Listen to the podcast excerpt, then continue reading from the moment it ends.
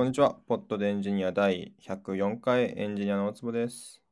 エンジニアの丹治です。よろしくお願いします。シャース。南さんが遅れてくるという噂ですね。途中から参加するっていうダイナミック収録ですね。はい。まあ先に南さんが興味なさそうな話からいくか。あ、それ結構ありますよ、僕。どれがいいですか？えっと、まあ、前回もなんですけど、シンガポールから今、なんかリモートワークみたいなことをしていて、それ興味あるんじゃないですか？知らんけど。ああ、どうなんですかね。いやあの、ただ、その、飲み物と食べ物の話なので、なるほど。何を食べ物にはじゃあ興味がないということで。じゃあ聞きますか。と結構面白いなって思ったのが、えーっとですね、 New Brew Beer っていうのが新発売されましたと、シンガポールで。 New, New Brew。で、これ何かっていうと、その前段にニューウォーターっていうシンガポール政府がやってる再生水があるんですよ。政府がやってるんだ。まあ、政府、まあ、国として小さい島なので、み水が結構重要なんで、地下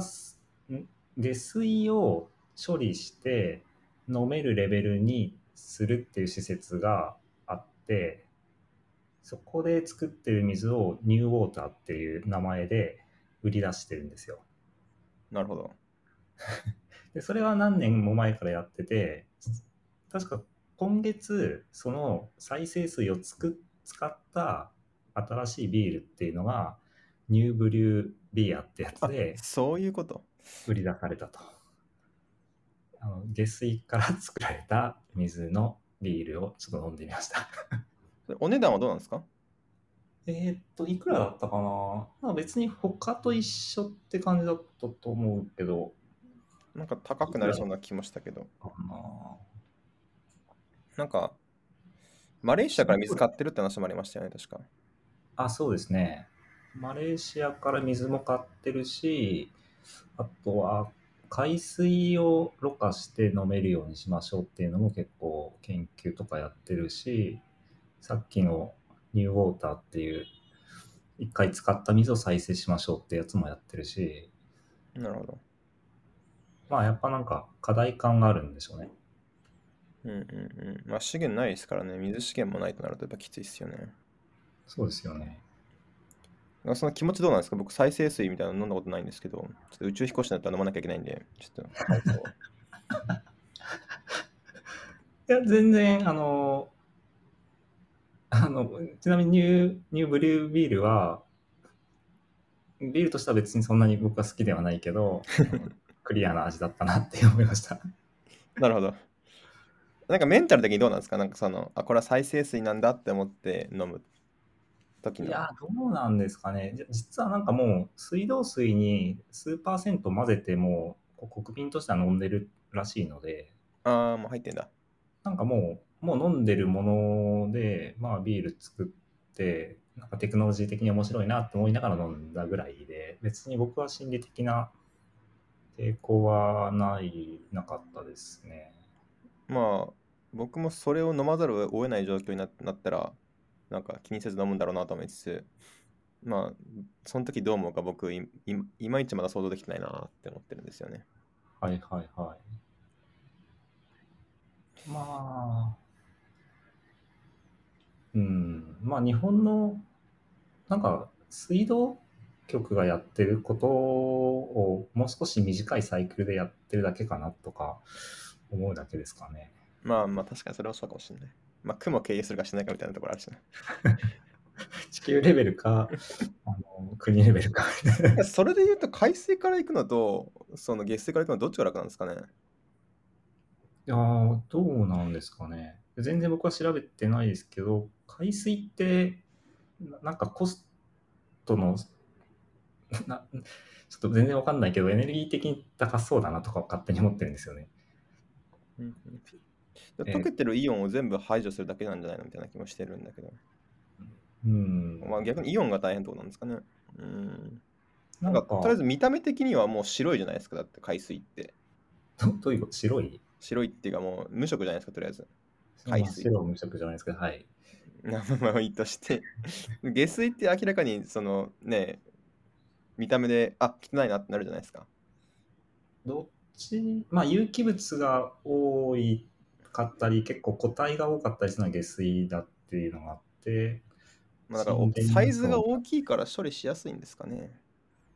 どうなんですかね。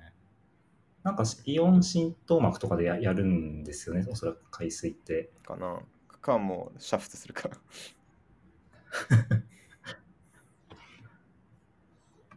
なんか産油国とか煮沸してるんじゃなかったっけあの石油がいくらでもあるからっつって。あ、そうなんだ。エネルギーいっぱい使え使ってよいという条件だったらそういう選択肢があるんですかね。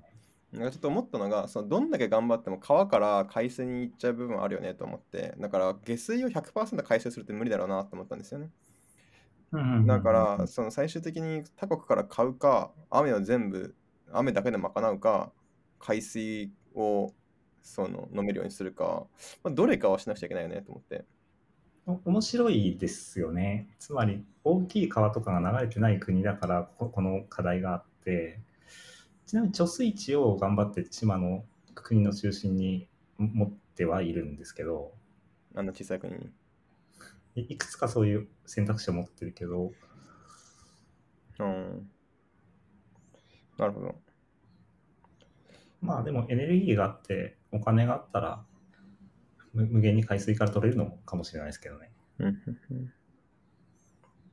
ん。それ系で、まあ、それ系で水系の話で最近見たのは中国って水資源結構たくさんあるんですけどうん結構洪水も多いよねって話があって。うんうん、でなんでかっていうとっていう動画をまあ最近見たんですけどなんかでっかい川がいくつも、まあ、でかまあ、そもそも面積がでかいから、まあそうですね。黄河とか、長江とかですね。とか三国志のイメージで結構洪水するイメージですね。なんかそれがなんでかっていうとって話があった時に季節風の強さが変わった瞬間に雲がどこまで行くか変わりますとでちょうど長江と黄河の中間ぐらいで雨が降ってくれば両方の川にいい感じになんか川が流れるんだけど季節風が強すぎたら黄河にしか雨が降らないから黄河は洪水になって長江は危機になりますと逆に季節風が弱すぎると,、えっと長江にしか雨が降らなくて長江が洪水になって黄河が危機になりますとはい。っていうなんかめちゃめちゃシンプルでめちゃめちゃ辛い感じになると。で、エルニーニョが起こったら簡単にこの状況になるから5年に1回大洪水っていう状況になっちゃうんだよって話があって、それは辛いねって思いました。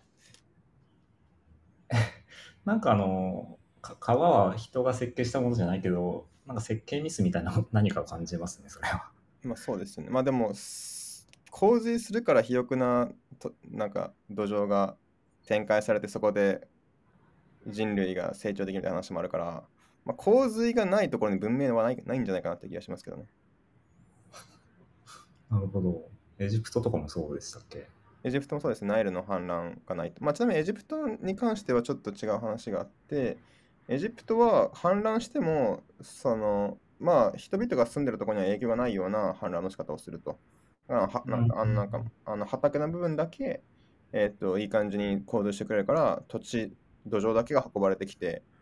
ああ、今年も氾濫したから、これではあの畑作業ができますわみたいな感じのテンションだったらしいという話を最近聞きました。氾濫のレベルがあるんですね。まあ、氾濫と呼ぶかどうかみたいなのもあるし。うん、かな。それかまあ、簡単に逃げれる場所があるかどうかとかってことなんですかね。よく知らないんだけど。まあでもとりあえずなんかナイルの氾濫は意外と住民的な大問題ではなかったという記事というか何かを最近読んだ気がします。肥沃な土壌を肥沃な土壌。持ってきてくれると。あの世界史でしか使わない単語。肥沃な土壌。はい。え、なんか、それ系だと、このインポッシブルミート、これめっちゃ気になってるんですけど、これもあの僕のたた食べた。これずっと気になってるんですよね。なんか、めっちゃ肉っぽいん。え、僕僕の知ってる知識先にき喋っていいですか？お願いします。めっちゃ肉っぽい動物性由来の食材を使っていないハンバーグですよね。そうです。で、えっと、多分大豆だと思います。あ、お疲れ様です。お疲れ様です。聞こえてるんだろうか。聞こえてるので、あの、クリーンフィードの方行きます？あちなみにれ様です。収録を開始してます。聞こえてます？聞こえてないか。あ、聞こえてます。あ、聞こえてた。よかったよかった。あのクリーンフィードの方にお願いします。あ、わかりました。猪島。ライブ感があっていいですね。すごいライブがありましたね。多分これ今何が起こっていたかというと、えーつないだ気がする。あ、来ました。お、来ました？来ました。多分今めっちゃハウリングしてて聞いて聞いてる人はだったかもしれないんですけど、えっと、僕らは何やってるかというと、ミートで通話をしながら、それを全部ミミュートにして、クリーンフィードで録音しているので、後から参戦した南さんがいろんなところから聞こえていました。こんにちは。ああ、ごめんなさい。こんにちは。こんにちはこんに。ちは。今ですね、僕は今、あの、あ、すいません。割り込んでしまった。あの、そこに普通に聞きたいの？南さん今何やってるんですか？えっと、あの、今、ビジネスホテルに入りました。あのほ、今日、昨日から今日にかけて、ちょっと旅行に行っていて、帰ってきたんですけど、で、なんかそのまま家に帰ろうかなとちょっと思っていたんですが、あの、温泉に入りたいなという話になりまして、あの、池袋にドーミーインという温泉付きのビジネスホテルがありまして、なるほど。なんかちょっとその部屋からホテルの Wi-Fi につないで入ってます。なんかいいですね。ゴールデンウィークって感じがしますね。そうですね、ゴールデンウィーク感のある感じの向きをしてますね。楽しんでますね。いいな。いいですね。なんか、収録始めますよって言ったら、あじゃあホテルに入りますって言うから、えこの人はもしかして収録するためにホテルに入ろうとしてるのかだろうかとかも思いながら、よいや、大丈夫です。そんなことはないです。かったよかった。むしろ遅くなってすみません。いえいえ。家族の時間大事ですからね。で、何の話をしたいかという騒がしかとっ、たがすみません。あ、どうぞどうぞ。何の話をしてたかというと、えーっと、あのシンガポール事情をいろいろ聞いてたんですけど、おお、いいですね、確かに。インポッシブルミートがうまいって話をし始めたところでした。インポッシブルミートっていうのがあるんですね。インポッシブルミート。で、でインポッシブルミート僕食べたことないんですけど、あの噂だけは聞いたことがあるので、ちょっと紹紹介というか、こういうことやつだよねっていうのを先に言いたいんですけど、動物性由来の食材を使っていないめっちゃなんか本物のハンバーグっぽいあのなんだ模造肉というかうんうんうんうんうん代替肉だと思ったんですけど合ってますかね？あの基本そうだと思ってますね。代替肉って言い方がなんか割と一般的なんですかね。なんかなんか、でも、ちょいちょいありますよね、そういうの。ありますよね。あの、なんかビヨンドミートっていうのも割と有名だし、ああ、いろそうなんですいろんなね。商品を出していって、なんかハンバーガー屋さんでちょっと見てみたら、インポッシブルミートのメニューが普通にあったので、食べてみたら、えなんかすすごく美味しかったですっていう。ー、うーん、いや、いいですね、すごい。味がちゃんといいのはいいですね。うん。まあ多分結構味付けを強くして、あハンバーガーだからっていうのもあると思うけど、基本大豆でできてるはずで、油と大豆をなんかいい感じに混ぜて、なぜか肉っぽい食感を達成したっていうことなんだと思ってます。ーあ、いいですね。なんかインポッシブルミートは言われなかったら気づかないこともあるぐらいすごいって聞いたんですけどそんな感じですすかごい。インポッシブルミートだと思って買ったので、あれですけど、でもなんか、その、食べた後に口の中に、あの、かけらが残ったりするじゃないですか。はいはいはいはいそれを、なんか、なんか感じたときに肉、めっちゃ肉っぽいなって思った。あーあ、そうなんですねが残ってるみたいな、そういう感じだった。えーなんかネットフリックスで見た、それこそゲームチェンジャーってやつかな？多分あれだと思うんだけど、で、子供にインインポッシブルミートを食わしたら、なんか美味しい美味しいって食べて、でもこれ全部野菜なんだよって言って子供が絶句するっていうシーンがあって、なんか子供が騙されるぐらいなんだなって思ったんですよね。ああ、いいですね。最近ココイチで大豆ミート食ったんですけど、あカレーぐらいの味付けをもっとしてもやっぱ大豆って感じするんですよね。あ、ああ、なるほど、なるほど。ああ、なんか香りみたいのあるよね、そういうのね。そう、なんなんかかそれがなかったな、やっぱり。すごいな。ちなみになんか結構、その、ムムスリム系の人とかが多いので、ああ、そういう需要がある程度あるんですよね。まあ確かに確かに料理とかは。そうですね。まあ、ベジタリアンの人とかはやっぱ結構いますからね、世の中うんそういう人にとって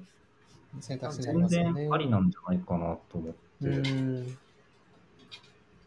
早く食べたいな。お値段ちょっと高いんですか？えあたちょっとなんか、周り、他のメニューよりも1.5倍ぐらいしたような気がした。あーあー結構するんだ。うん。なんか1000円以上はした気がする。なるほどうんでも一瞬なんちゃってビーガンをやった僕としてはちょっとインポッシブルミート来てほしいなってすごい思うんですよね。うんそうですよね。まあ、面白いっていうのもあるし、うん。美味しいです。気になりました。はい。インポッシブルミートでした。え、やっぱ出るじゃないですか面白いし、面白シンガポール情報。いや、いいですね。そういうの知りたかった。遊んでます。い、いですね。素晴らしい。言うても2週間ぐらいいるんでしたっけ？そうだね。2週間、ま丸々2週間いて、?1 ヶ月ちょうど2週間前になんか、シンガポールずっとって言ってましたもんね。そのくらいですね。あとちなみになんか嫌なところめっちゃあって、あの、黒い黒い虫がいっぱいいるっていうのが僕にとってはすごい。へあーーへーそうなんですね。知らなかった。まあでも確かに暑いとこ好きそうですからね。そうででかくて、あいやって思いました。あ、あお部屋の中で出てくるみたいなことなんですかね。あ、いや、基本は外で、ああ、の、外にいるんですね、虫。屋台みたいなところが僕結構好きああ、あーそっかそっかそっか。あ、ちょっと苦手かも。はい。まあ多分宇宙にはいないんで。気分、気分を悪くした方はすいませんでした。なるほど。はい。シンガポール事情でした。シンガポール事情でした。はい。あとは、どれいきますか？うーんなんか僕の書いたものばっか。新聞撮ってみたっていうのが気になってるんですけど。ああ、新聞ってやつを読み始めてみたんですよ。それは宇宙飛行士になるためですか？宇宙飛行士になるために新聞読んだ方がいいかなと思って。いや、いいですね。なんか世の中のこと僕知らないので、これまずいなと思って。なんかそのまあ知らないことはないと思うけど、なんか摂取する情報が偏ってるとかあるかもしれないですよね。それはそうですね。マスメディアみたいなものを全然見てないので、うんうん。興味ないものは入れてないので、興味ないものも目に入ってくる仕組みがいるなって思ったんですよね。はいはい。うんで、まあ、大人の一般教養みたいなものあった方がいいなと思って、じゃあまあ新聞かなと思って、まあ、実はいくつか購読してみてみて、し日刊の新聞、週刊のなんかビジネス誌、えー月刊のサイエンス誌、それぞれ一個ずつ購読してみてて、まあこれで何か必要な情報が得られるといいなと思ってるんですけど、うん。いや、いいですね。やっぱり物理で撮ってるんですか？物理にしましたね。あの、うん電子にすると通知だけ来て全く見ないってなるだろうなと思って。はいはいはいはいはい。そうだよね。まあ、物理だと万能ですかね、新聞紙というのは。そうなんですよいろんな用途に使える。使えるし。あと新聞って読んだらくしゃくしゃになるんですよ、どう頑張って読んでも。うんうん。で、なんかそのくしゃくしゃ具合で、あ、ちゃんと今日も読んだんだなって思えるから、なんか、いいなと思って。なるほど。そう、それで、日経なんを電車の。中で新聞めちゃめちゃ綺麗に折って読むおじさんとかいるじゃないですか。あ、それが今頑張って練習してるんですよね。こうかな。縦に折る技身につけてほしい。あと縦に折ってるんですよ。でもあれ、なんか新聞側が想定してそこで記事を切ってくれないから、結局この 開かになるんですよね。まあまあまあまあ。かわいそう。なんかいや、だから新聞作ってる人がどういうふうに読んでほしくて、その、このレイアウトしてるのかわか、いまだに分かってないんですよね。難しい。確かに、た縦に半分か横に半分かは結構想定してもいいようね。ん、そうなんですよね。そうですね。なんで切ってくんないんだろうと思いながら。まあ、いずれにしても。で、なんかやっぱ最初僕新聞とか読めなくて、だって量多いじゃないあ、ですか。そうなんだ。ああ。なんかどこ読んでいいか分かんないのでう、んうんで、新聞読み方で検索したら、まあ、まず全部読むの諦めると書いてあるんですね。まあまあ、全部は読めないんだけど、みたいな。でも、すごい人どれぐらい読むかなと思ったら、いや、もう誰も全部は読んでないからと。なぜならと。えー一冊の新聞には新書 2, 2冊分ぐらいの文字情報がありますって言われて、じゃあ無理だわって思ったんですよね。うんうんうんうん。そうなんだ、面白い。いや、それは無理だなと思って、なんか、ちゃんと諦めれましたね。いや、いいですね。なんかじ、実家いた頃とかって届いてました？僕は届いてましたね実家の頃は新聞があったから、だいたいなんか一面とテレビ欄と、なんかスポーツのニュースと、あとちょっと気になったものみたいなのだけ見てました。うち、えっと、2紙取ってたんですけど、新聞が。おー。あの朝日と日経があったんですけど、うんうんうん朝日のテレビ欄の方が見やすいからという理由で、朝日新聞のテレビ欄だけ見てましたね。一面とかも見てなかったなああ。一面はなんか結構、ちらちら見てたのと、なんか僕結構スポーツニュース見るの好きだったから、うんうんうんなんかそこで、なんか野球の成績とか載ってて、誰がうヒット打ったみたいな。だから別にプレーは見たことないけど、成績はなんかちょっと知ってるみはいはいたいな。。そういう感じになってましたね。そうですね。最近だと僕、あのメジャーリーグが始まったので知らなかったんですよね。まあまあ、冷静に考えたら4月だからもう始まってるでしょって思うんですけど。まあなんか開始遅れたりしてましたからね。うんうんうんなんか選手会と、なんか結構待遇求め、待遇の、なんだろう、議論というか、争いみたいなのしてて、結構それ1ヶ月くらいは遅れたんじゃないかな、確か。そうですよね。なりましたね。で、なんか、それで、でもなんかスポーツ欄とか見たら、あ、今こんなのがやってるんだとかっていうのを見れてたから、だから子供の頃は NHK がずっとついてたんですよね。ああ、うん朝と夜と7時台のニュースが。うんからそこで世の中こんな感じですか？みたいなのは大体分かってたつもりだったんですけど、うん分かってたか、まあキーワードに、みんなが知ってることにのキーワードはしてたんですけど、新聞、テレビを見なくなって、新聞も読んでないから、ツイッターしか情報源がないと。これはね、良くないなと思って、新聞を取ってみました。ただ、分厚いんで僕、夕刊だけでいいなと思うんですよね。夕刊 5, 5, 5ページぐらいしかないから、夕刊だけでいいなって思ってるんですけど。いなるほどね。うんや、でも新聞高い。ああ、6000とかですか？もうちょいえっ、と、5000円ぐらいだったかな。そっかそっか。まあ、価値に対して高いとは別に思わないんですけど、文字情報の量多いし。ただ、イニシなんか毎月5000円払います、情報のためにって、やっぱちょっと、ネットフリックスにすら2000円しか払ってない僕としては、ちょっと重いっすわって、この。まあ、そうですっていうね。価格帯あんまりないですよね。そうなんですよね。そのサブスクと同列に思うとってことだけど。うん、うんでもすごいですね。毎日届けてくれるんですけど。そうなんですよね。でしかもすごいなと思ったのよが、そう、えっと、いや、なんかちょっと悩んだんですよね。どうしようかなと思って、いやでも取ろうって思って申し込みってしたら、次の日の朝にも届いてて、おおすごい。いや、ネットワークすごいなって思いましたね。うんうん。そこから朝夕夕刊が届いてます。え、めっちゃ安いんじゃないかって思ってきた。いや、そうなんですよね。はがき1枚出すにも100円以下ぐらいだけど、だそうですね。毎日はがき出し続けたら3000円ですよ。うんうん、そうなんですよね。まあで、少なくとも僕に関しては、なんか、新聞を半年1年取るだけで、宇宙飛行士の合否が変わるんだったら、いや、安すぎると思って入れたんですけどそうで、すね。確かに。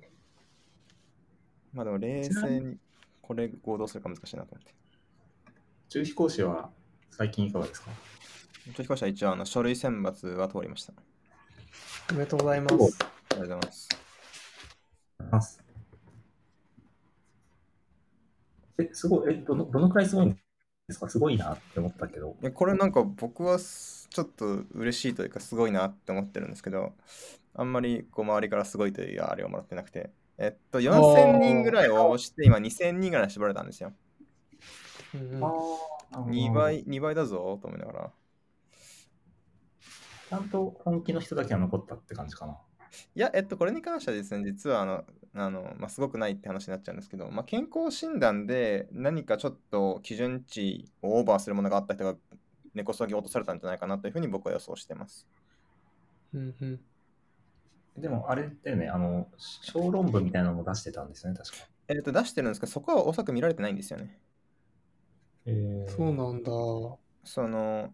募集要項の書き方を見るに、応募資格と健康診断と、なんだかな、なんだか忘れたんだけど、まあ、要するにすごく事務的に、なんかコンピューターで処理できるような、そのものしか、えっと見ていないように見えました。うーん。うんそうなんですね。なので、おおそらくほぼほぼ人手がいらない、まあ、4000人のその志望動機とか見る見てらんないと思うんで、まあ確かに。ってことかなと思ってて。なんで、まあ実は、まあ、機械的にたまたま、その JAXA が求める数値要件を全てクリアした健康診断書だったってことの、まあだけっちゃだけなんですけどね。半分用いるのかもしれないですね。わかんないけど。そうですね。いやでも、すごい、2倍に突破してそう残ってるんですね。残りました。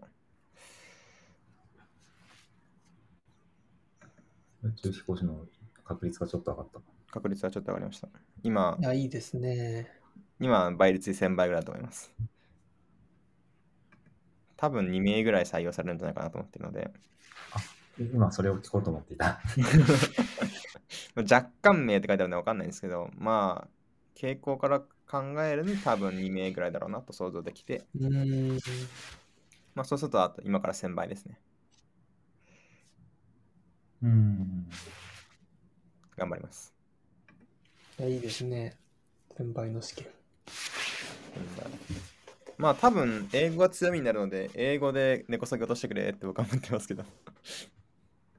なるほど。まあゴールデンウィークはいろんな勉強をします。宇宙飛行士いや、いいですね。はい。あとは、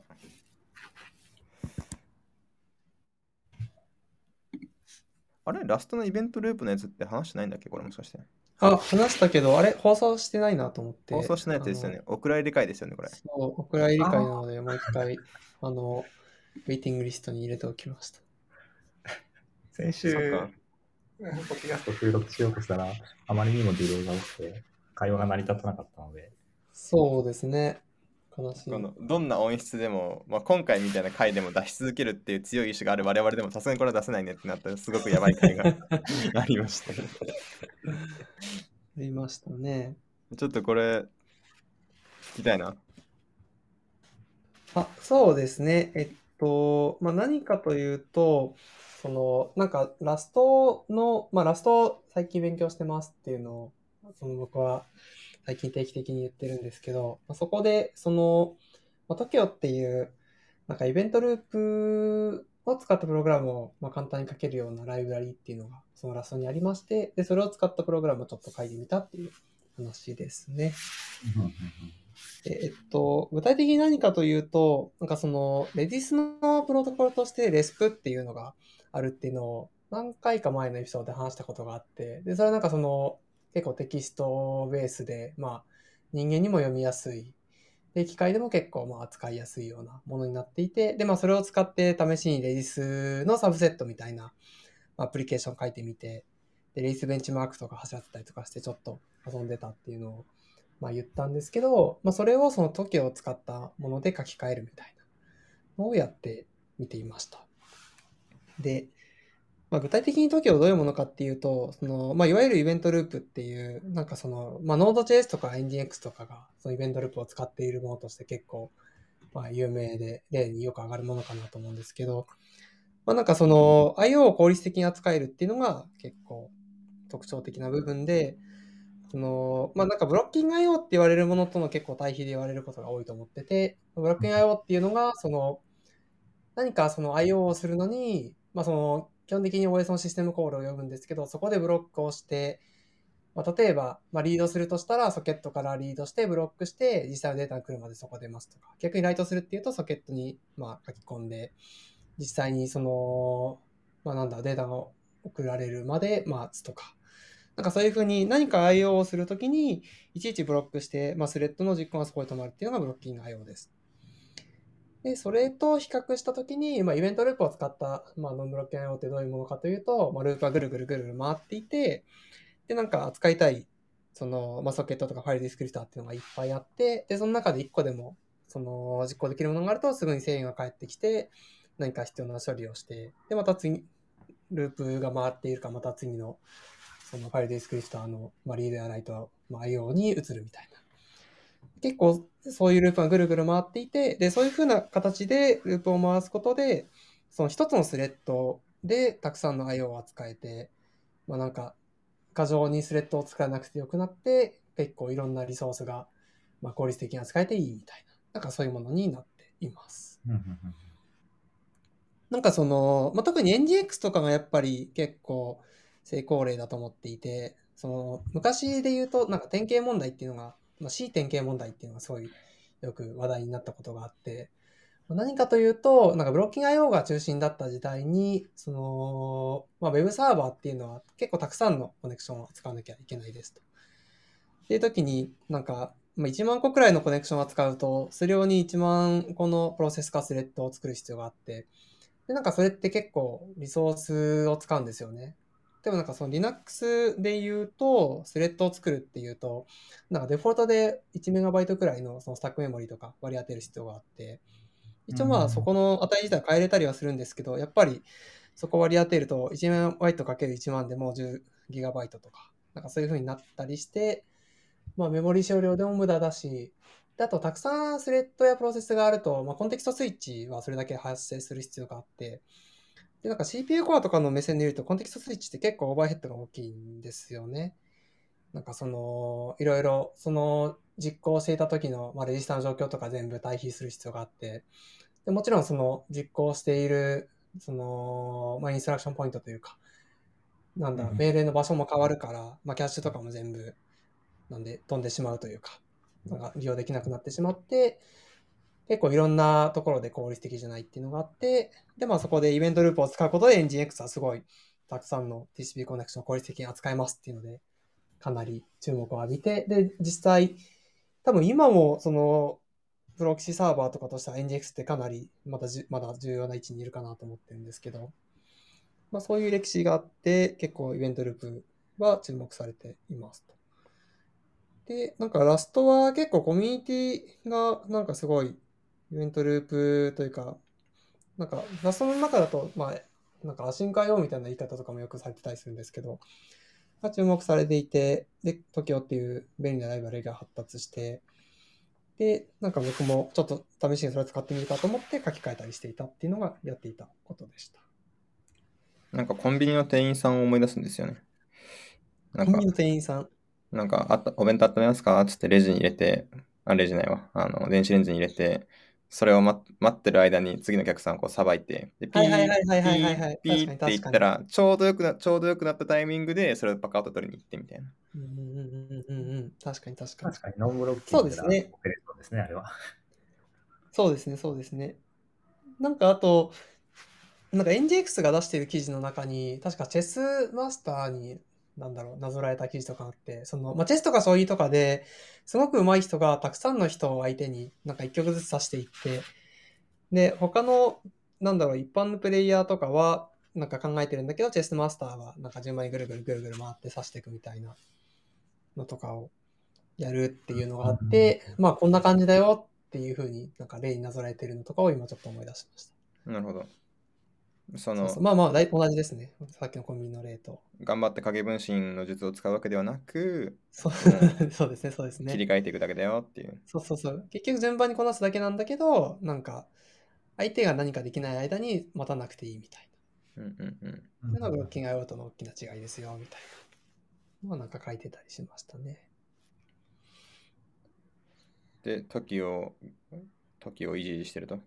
そうですね。あ、で、なんか TOKIO がちょっと面白いのが、なんかそのイベントループを使うライブラリなんですけど、あんまそれを感じさせない感じの設計になっていて、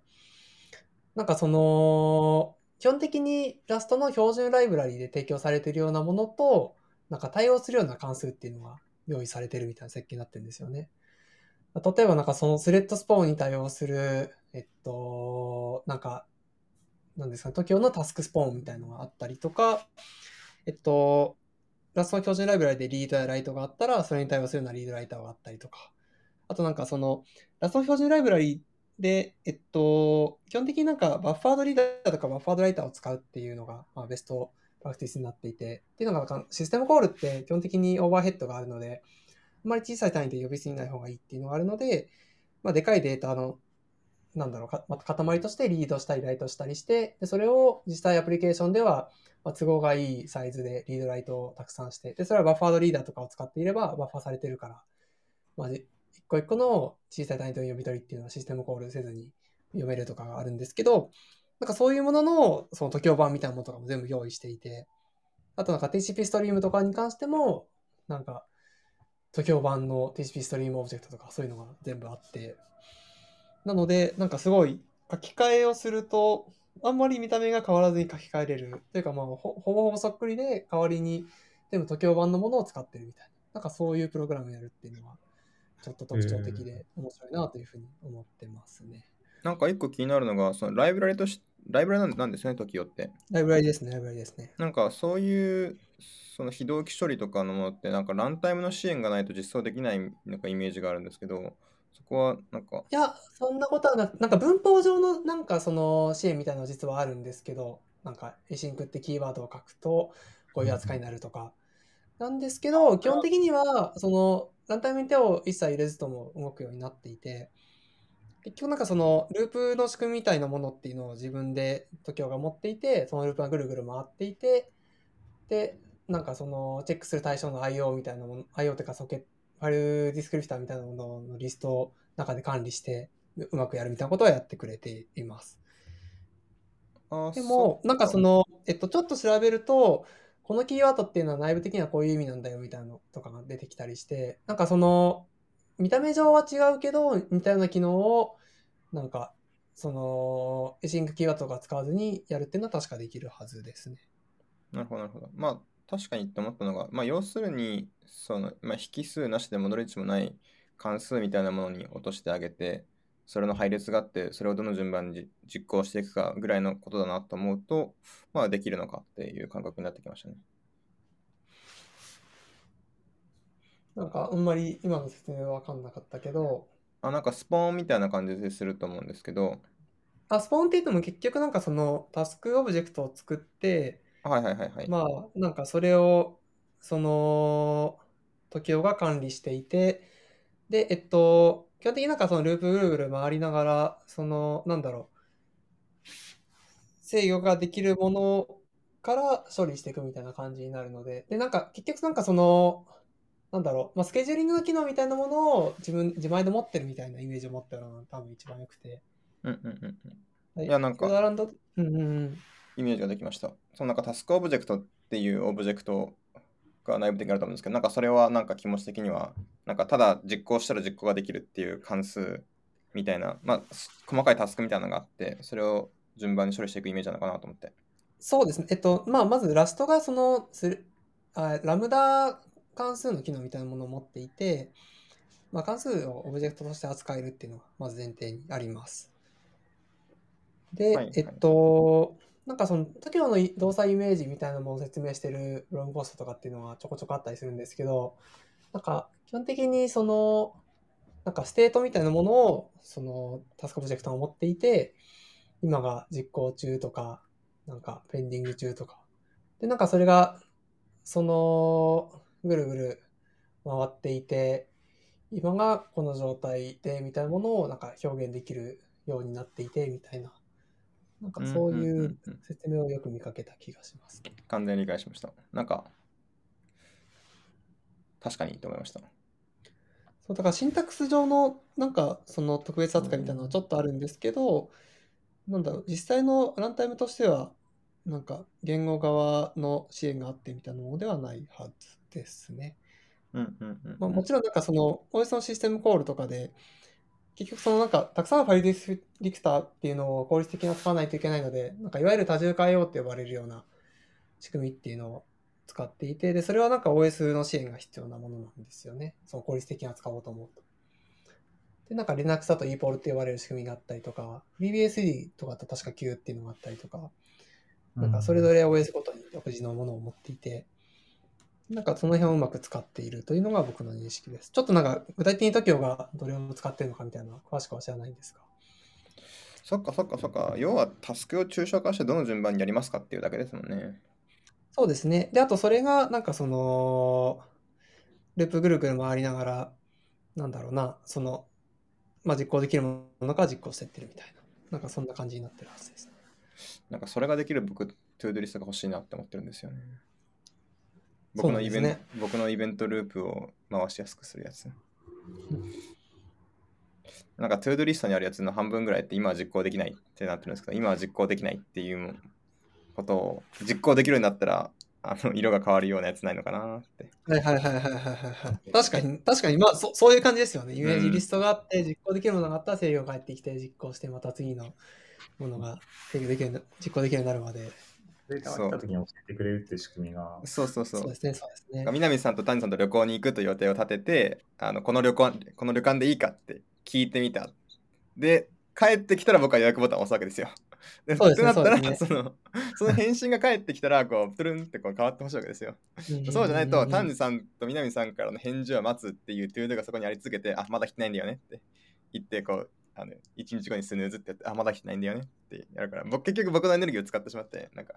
なんだかなって。あっちから通知が来ると思えば、まあ、より積極的に無視できますからね。のそうですね、そうですね。確かに。結構今のはなんかそのループの仕組みをなんか説明してる気がしますね。そうですよね。南先生作の、まあ、なんかレレディスのサーバーを作って、ね、レスプっていうのを解釈するようになって、それが、そうですね。まあ、ノンブロッキングで動いて、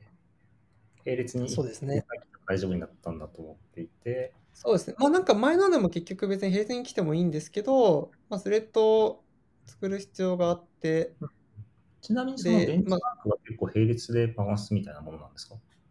あ、そうですね、そうですね。えっと、なんか、レイスのベンチ取るときって、2つくらいツールが有名なのがあって、レイスベンチマークっていうのと、あと、ネムティアベンチマークみたいな。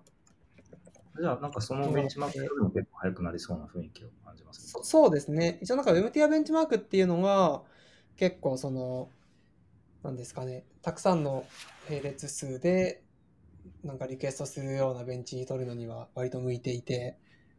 で、それを使って、なんか KDB っていうそのレイスのフォークでなんかマルチカをうまく使えるみたいなことを言ってる、パフォーマンスを意識するなら、なんかファーストチョイスになりそうなものがあるんですけど、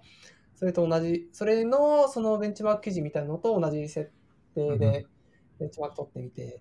で、ちょっと、なんか、はより早くなったりしたんで、よかったなとか思いながら、嬉しい、嬉しいやつだ。そうですね、試してましたね。いや、というのが僕からのお話でした。なんか、ちなみに実際のサーバーとかって、そのノンブロッキングなスレッドで受け付けるプロセスをさらに何個も立てたりしあますよそうですね、なんかそこも TOKIO がなんかうまくやってくれていて、その、まあ、何スレッド作るかみたいのを設定で変えれて、デフォルトは確かコア数と同じ同じくらいみたいな。うんので、スレッドを作って、で、なんですかね、そのスレッドごとに、なんかそのイベントループぐるぐる回ってるみたいな。うん。で、ちょっと偉いなと思うのが、Node.js とかって確か、なんか何も考えずに普通に使うと1スレッドで動いちゃうみたいなのが、ちょっと制約としてよくあるんですけど、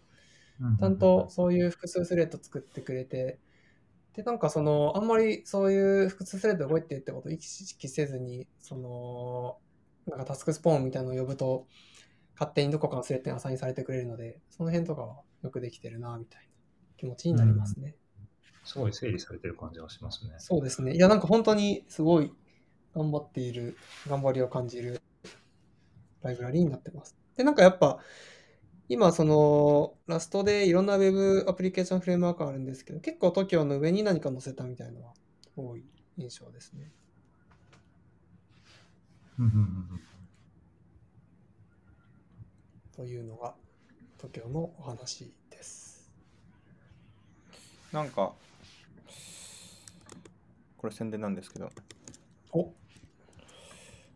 弊社の社員が最近非同期周りの発表をしてたんで、すごい。それに被るものがあるなと思いました。なんか多分そっちの方がうまくきっと説明してくれてる気がします。後でリンク貼っておきます。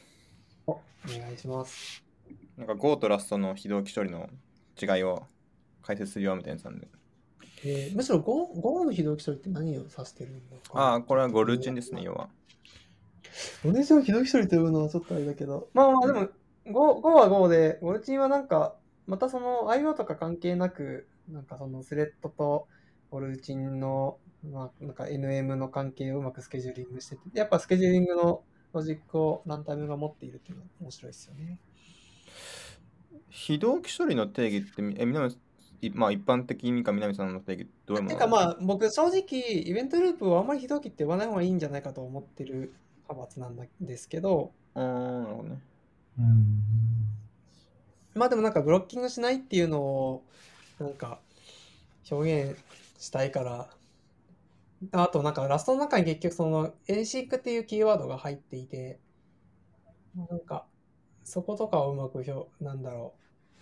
強調したいのかなっていうふうに勝手に思ってます。であとなんかまあ、はいはいはい JavaScript がやっぱりそのイベントループで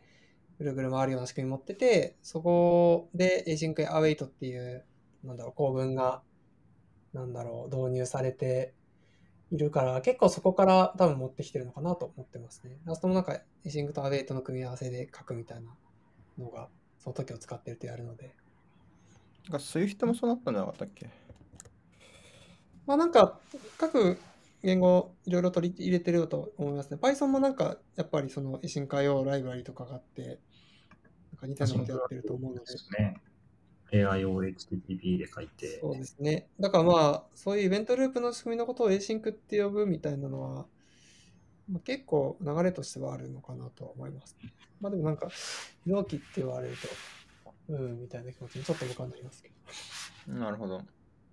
なんか僕は違和感なかったので、ちょっと非同期の意味についてゴールデンウィーク考えていきます。なんかちょっとだけややこしいのが、結局その、まあ、イベントループであるのか、まあ、スレッド切って、なんかそのスレッドで何かさせて、その、でもその完了は待たないみたいなのも、そそっちも非同期だから、ちょっとなんかその意味が曖昧になるなっていうのと、あと、もう一個ややこしいのが、なんか、カーネルとかの目線、Linux カーネルとかの目線で見ると、なんか、永進化用っていうのはなんかまた別で存在したりするんですよね。その多重化用とは別で。なんかそれは本当にそのシステムコール発行して、なんか、確かブロックせずになんか通知されるみたいな仕組みが、完了した時に通知されるみたいな仕組みだった気がするんですけど、ちょっとそこがなんかややこしいな、みたいえあ知らないですね。ささっきの e ポールの説明となんか似てるなって思ったけど。な。なんか e ポルはなんかその結局その、なんですかね、e ポルシステムコールを呼んで、そこで一応ブロックして、なんか、リなんだろう、監視対象のファイルリフリフターのうち1個でも読み取れるものがあったら、制御返ってくるみたいな仕組みなんですけど、確かその、別のシステムコールレベルの非同期 IO みたいなやつは、そうではなくて、なんか本当にシステムコール読んで、すぐ制御が返って、で、何か通知するようなものを登録しておくみたいな。ちょっと、あの、完全に忘れてるので、若干間違ったこと言ってるかもしれないんですけど、なんかそういう仕組みだったような気がします。であとなんかその、非同期 IO とかで言うともう一個ややこしいなと思うのが、なんかその、まあなんかフューチャーオブジェクトを確か、えっと、アランとかで作ったりするんですけど、で、それもなんかやっぱり、何か、オブジェクトを作るとこまでは特にブロックせずにできて、それの値を読み取るときにブロックして読み取るみたいなことができて、で、それはなんか確か中スレッド切ってやっていたはずで、結構なんかそのスレッド切るみたいなのは別になんか非同期っていう表現だったら全然選択肢としてあり得るので、まあ、非同期っていう表現だと、何ですかね、どれを指してるかがちょっと曖昧みたいなのがあるんですかね。気持ちとしては。うんうんうんうんまあ、僕のメンタルとしてはなんかスリープ1が5つあっても1秒で終わってくれる何らかの方法を僕は全部ひどきって呼んでますね。なんかそれも、ややこしいのが、えっと、イベントループの仕組みで言うと、一個一個の制御単位の気持ちで言うと、なんかブロックしてるみたいな見え方になるはずなんですよね。結局、その、ザ JavaScript の async await とかも、なんかネットワークリクエストを送って、そこでその実行している単位で言うと、せなんか制御が止まって帰ってきてから続きの処理をするみたいな、その実行フローになるわけじゃないですか。はい。HTTP リクエスト送ってレスポンスゲットみたいな。実際ランタイムとしては、その時に、なんかスレッドは、なんかブロックせずに別の実行単位の処理をできるから、スレッドの目線で見るとその効率的みたいああ、なるほどことが起きて。いて、だからそれがそのイベントループの一番のメリットで、で、一つの制御単位の気持ちで言うと、別にブロックしてるような見た目になるから、それは非同期なのかみたいな気持ちにちょっとなったり。なんかラストのその時用のもやっぱりそういうような動きをするので、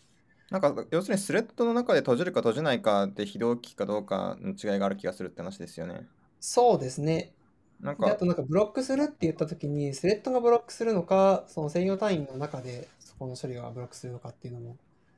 なんか僕多分僕のメンタル的にはなんかそれはなんか結局どこのレイヤーでなんかブロックが起こるのかというかどこのレイヤーでスイッチングが起こるかっていうのをの実現単位の違いだからなんかそこが違ってもなんか結局やりたいプログラミングは同じようにできるんだから同じように考えていいんじゃねっていうのが僕のメンタルだったですかね。なんか、なんか例えばその、さっき言ったフューチャーの仕組みとかっていうのが多分ちょっと特徴的なんだけど、なんかその思い処理みたいなのを別スレッドで実行させておいて、その間になんか別の関心事を進めておく。で、なんかその別の処理させてるものの完了を待たないからとかの方がなんか僕は、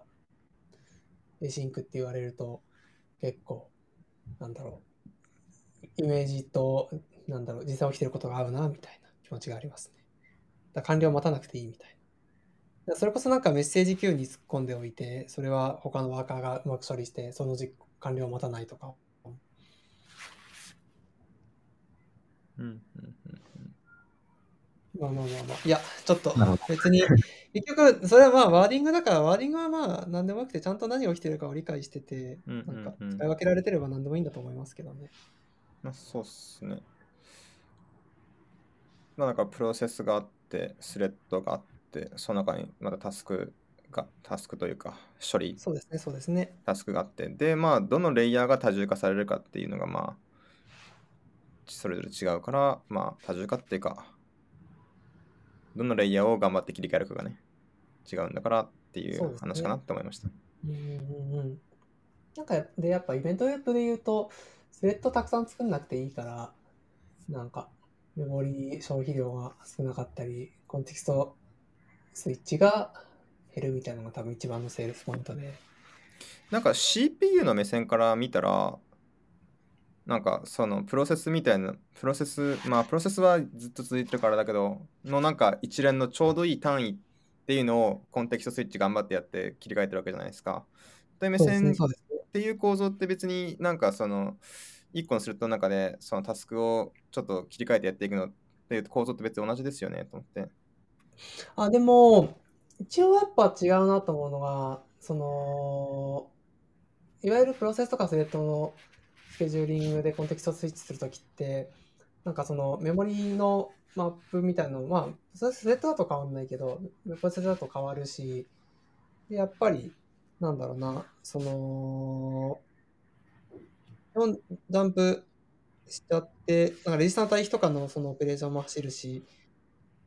なんかコストはそっちの方が大きいかなとは思ったりしますけどね。まあもちろんそれは実現方法が違うのでコストも細かいところも違うと思うんですけど、まあなんかどこの目線からどこがどこを切り替えるかっていうことの違いだよな結局って思ったっていう感じでしたね。で僕はなんか結構その全てを非同期と呼びがちなんだなという気持ちになりました。確かに確かなんか、スレッド数少なくて済む、なんかセールスポイントとしてはやっぱ結構なんかメモリ消費量を抑えられるっていうのはよく言ってる気がします。うんゴルゴもやっぱゴルチンのそのメモリの消費がすごい少なくて、カジュアルにめちゃめちゃたくさん作っても大丈夫みたいなとかは結に。構強調してたりするので、うんうんうんうん。それはある気がしますね。まあスレッスレッドがもっと軽ければいいっていう話も一個あるなってやっぱちょっと思ってきた。でもなんか、まあ、やっぱり、その、スタックメモリー、スタック用のメモリーをアサインする必要があるとかは、まあ確かにそうだなと思うので、限界があるなというのは、そうですね、思いますね。まあそこら辺をなんか OS に任せちゃうのか、それとも我々で、我々でというか、そうですね自分がやってるランタイムの中ですで、はい、うん全部完結させるかっていう話かって思って、うんうんうんまあ OS 先生に任せようとするとどうしてもなんかね、お手続き手続きがめんどくさいですよっていう、これからそうですね。自分でタスクのハンドリングは頑張ってやった方がトータル早いよっていう話かな。うん、いやなんかどう考えても大変なんだけど結構その言語とかライブラリとかが頑張ってくれてるおかげで普通にプログラム書くときにあんまり頑張らなくてよくなったっていうのはある気がしますね。うんうんうんうんすごいですよね。なんか最終的にタスク管理は自分でやったが楽っていう話があるんだろうなってちょっうんと、なんか全てを人に任せるよりもあの めちゃめちゃいい ToDo リストをめちゃめちゃよく管理する方が最終的に楽になるみたいな話かもってちょっと思いました。なんですかね。でもなんかそのユーザーランドにちょっと似たような仕組みを持ってくるみたいな話で言うと、なんかクイックとかも僕はちょっと、なんだろう。まあ全然違う話ではあるんだけど、そのユーザーランドで似たようなことやるっていう目線だと近いなと思ってて、まあ、クイックって今言ったのはなんかその UDP でその速いプロトコル作るぞみたいなやつですね。あ、なんか、どっかのレイヤー、TLS を食ってるみたいなやつ話？あ、そうですね。なんか TLS となんか TCP とかでやってる相当のものっていうのを、なんかユユーザーランドで全部大体再実装していて、そっかそっか。書き確かに換えてですねなんですよね。そう。なんか結局、僕の理解で言うと、クイックの売りとしては、なんかその HTTP2 っていうのの問題点っていうのから、そのモチベーションが来てると思っていて、何かっていうと、なんかその TCP の上でその HTTP2 は作られているので、なんかパケットが1個抜けると、その、まあ、シーケンシャルに処理をするっていうのは基本的に TCP の設計前提になっているので、なんかパケット1個落ちると、そのパケットが来るまで後続のパケットの処理が全部できないんですよね。ブロックしちゃうっていうのがあって。で、なんかそのモバイルネットワークみたいな結構パケロス落ち起きがちな状況だと、そこのオーバーヘッドが結構大きかったりするから、一方なんかその HTTP2 って、その、いわゆる多重化、こっちも多重化ってワードが被ってますね。まあ一つのネットワークソケットにいろんなリクエストの処理を、まあ順番に小さい単位で送って、で、一つくらい処理ができなくても別のものは進められるはずっていうのが売りだったんですけど、なんか実際にはパケット落ちるとそこでその TCP ストリームのリードが止まっちゃうので、なんか本当は他のリクエストの処理は進められるはずなのにそれができないっていうのが、まあ、問題としてあって。で、それをその、なんだろう、まあ、 QUIC って形で一から実装することで、まあ、一つのリクエスト用の、まあ、パケットが落ちても、他のものはちゃんと処理が進められるみたいうん。なのが、 QUIC のセールスポイントだと思ってます。であとなんか QUIC の上で HTTP リクエストを、まあ、上、なんだろう、送るのが HTTP3 だと思っています。まあなんかそう言われると確かに構造めっちゃ似てますね。なんか一個上のお偉いさんに任せるといろいろと大変になったりデメリットがあったりするから自前でそそれをやってもらわない代わりに自分で何とかしますってしたらトータルで早かったっていう。うん、頑張り、頑張りを感じますよね。いや、なんかどう考えても大変なんだけど、まあ、でも、なんか誰かがうまく実装してくれたら我々は使うだけみたいな。まあコンピューターでそういうもんですからね。巨人の方に乗っていくっていうのはそうそうそう。そうですね。ありますね。まあ、特にやっぱコンピューターってそのソフトウェアのコピーが簡単だから標準の方に乗りやすいんですよね。そうですね。それは本当そうですね。なんかね、だってセルンで、なんかこうやったら素粒子見えましたとか言って、じゃあじゃあその方に乗ってっつってさ、そんな加速器がないんじゃってなるから、そうですね。確かに。まあ、再現がしやすいコンピューターの上だから、やっぱ情報って早く動くんだなって思いました。うん。あと、まあ、オープンソース文化とかも強いですよね、やっぱ。確かに確かに。なんか、権利で守られてたら真似できないけど、なんか、ライセンスがちゃんとあって、こういう条件だったら自由に使っていいよとかがあるから、みんな使えるみたいうんうんうん。いやでもちょっと、頭、これ、なんか普通に整理すると面白いなと思ってきた。なんか、スレッドで切るのと、その、まあ、非同期処理で、競技の非同期処理で、イベントループ回していくのの本質的な違いってなんだろうね。で、同一しようと思ったら、どこが同じに見えるのかっていうのを考えると、結構面白い思考実験になるなと思いました。はい。な。でもなんかそのイベントループはやっぱその実際なんだろうタスクが切り替わるのが IO の瞬間だから結構そこは特徴的かもしれないですね。なんかまあ、ゴルチンとかもなんか確か、その切り替わるタイミングは一応決ま決まってるというか、こういうタイミングみたいなのは、なんかどっかで見たような気がするんだけど、なんか OS とかも別になんか IO の瞬間に限定してないはずで、そうですね。うん、えっと、Go だと確か関数が終わるタイミングが切り替わりタイミングになりあ得るという。理解してて、で、OS はそんなこと知りようないから、なんかそろそろだタイム割り込みとかがあって、タイム割り込みのタイミングで結構実行時間なかったら別の次の優先の高いやつに切り替わるとか、確かやってるはずで。まあ、だからそこ IO のは瞬間とかでもやってる気はするけど。もっと長めの、長めというか、もう少しコンテキストを知ってる、コンテキストってあの CPU のコンテキストではなく、このタスクの性質を、いや、あと、あと、もう少しやらせてくれたらめっちゃちょうどよかったのに、みたいなことが、まあ、起こりづらいから、まあまあ、効率的にはなっていくよねっていうまあ、そうですね。ことをちょっと思いましたね。なんか、今めっちゃ想像したのが、あの、ああと1分間のムービーが終わったらセーブポイントに来るんだけれど、その前にゲーム機の電源を切られるみたいなことが、あの、思いますね。そのユーザーランドで頑張ってる時に起きないんだなって思って。うんうんうんうんうん。いや、そうですね。本当に自分の都合のいいタイミングで切り替えできますから。そうですね。まあ自分の都合のいいタイミングで切り替えができる